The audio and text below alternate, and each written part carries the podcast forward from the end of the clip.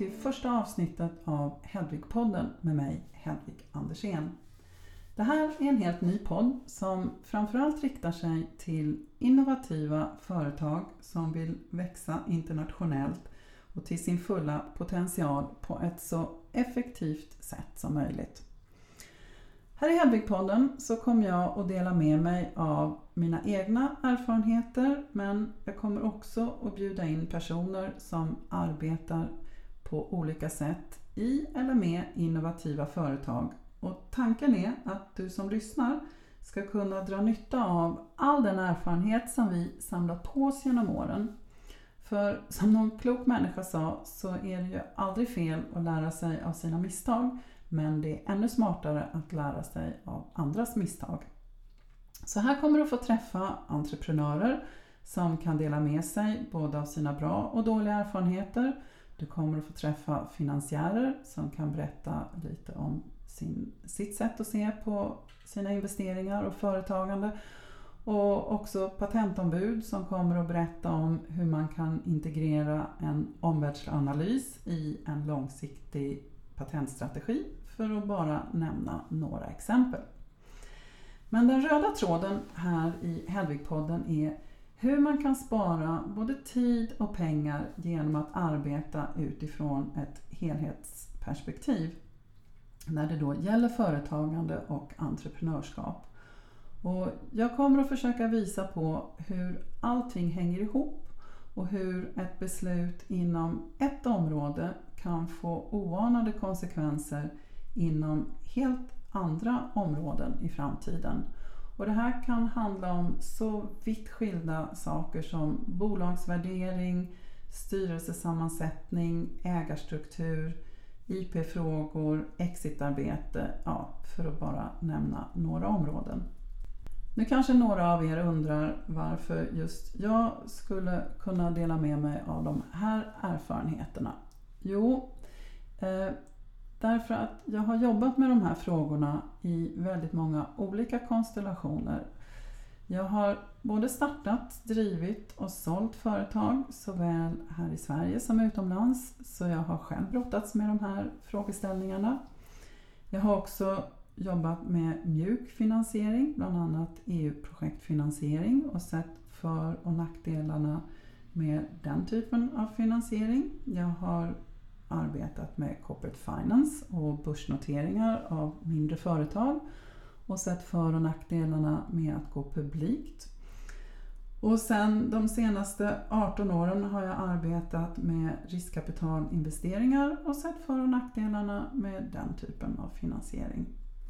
Sen gjorde jag faktiskt också ett kort avbrott under min tid som investerare och arbetade operativt i ett av portföljbolagen. Och det här gav mig en väldigt intressant erfarenhet och inblick, eftersom först satt jag i styrelsen som representant för en av ägarna och såg bolaget ur det perspektivet.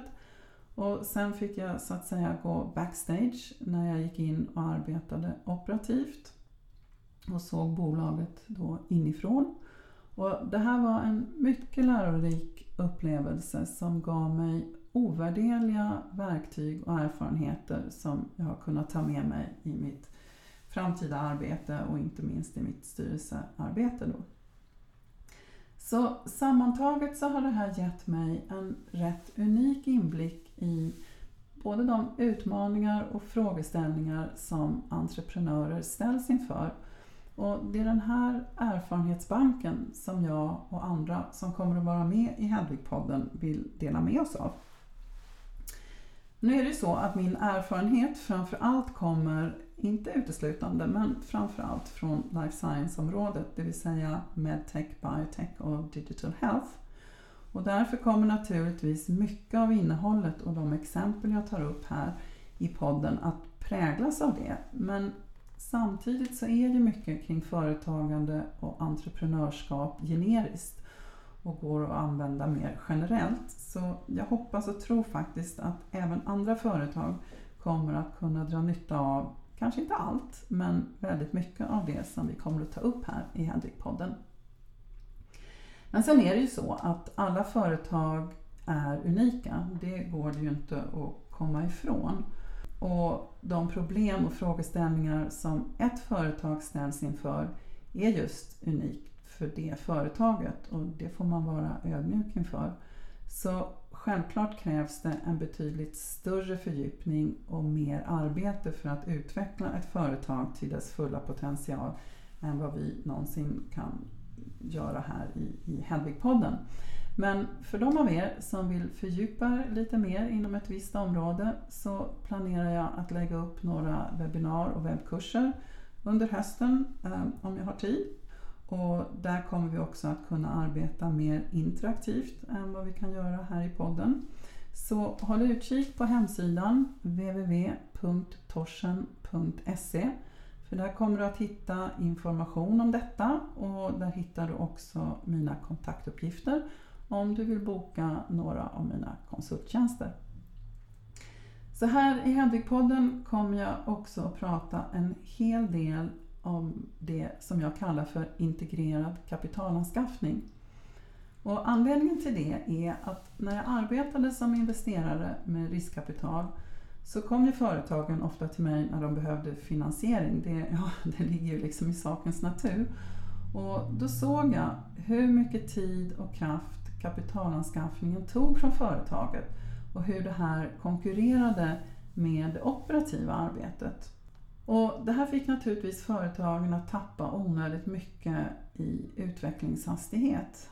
Och det var då som jag insåg hur mycket tid och pengar företagen kunde spara genom att arbeta mer integrerat och se till att kapitalanskaffningen gick hand i hand med strategiska beslut, affärsavtal, utvecklingsarbete, administration och exitförberedelser från dag ett faktiskt.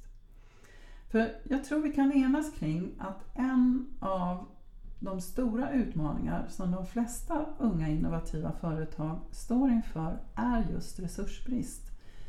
Det är ofta ont om både pengar och personal, vilket i sin tur leder till att man får släcka bränder och arbeta reaktivt istället för att arbeta strategiskt och proaktivt. Och det här går naturligtvis inte helt att råda bot på, men det finns faktiskt ett antal saker man kan göra för att förbättra den situationen och faktiskt förebygga att hamna där från första början. För integrerar man kapitalanskaffningen i den operativa verksamheten och har en tydlig exitstrategi från dag ett får man inte bara ett bättre flow i företaget, utan man undviker att göra onödiga misstag och så blir man mer effektiv, och det här är något som jag kommer att återkomma mycket till här i Hedvig-podden. För det där med exit till exempel, det vill säga när man säljer sitt företag eller noterar det på börsen, kommer jag att prata om i nästa avsnitt. Men redan nu skulle jag vilja lyfta fram hur viktigt det är att göra en exitanalys så tidigt som möjligt. För om du har en framtida exit att navigera mot när du bygger ditt företag, oavsett om du sen väljer att göra en exit vid en viss tidpunkt eller inte, så ska möjligheten till exit finnas som en valmöjlighet. För då vet man, det är liksom ett kvitto på att man har byggt värde i företaget på rätt sätt. För det visar att det här företaget är intressant som en potentiell uppköpskandidat för andra företag, och då är det också ett kvitto på att man har förstått den omvärld som företaget befinner sig i, och man har förstått den utveckling och de strategiska beslut som andra företag i den sektorn som man då är aktiv inom står inför, och att det egna företaget faktiskt passar in i den kontexten. Så för mig är en exit den fyr som företaget ska navigera mot under hela sin utveckling. Och eftersom jag har arbetat med innovativa och ofta också relativt tidiga företag så har jag sett det fokus som läggs på att just starta företaget, att hitta finansiering, skriva affärsplan och arbeta med sitt utvecklingsarbete. Och det är ju inget fel i det, det måste man ju göra. Men det saknas, tycker jag då, den här pusselbiten med exit.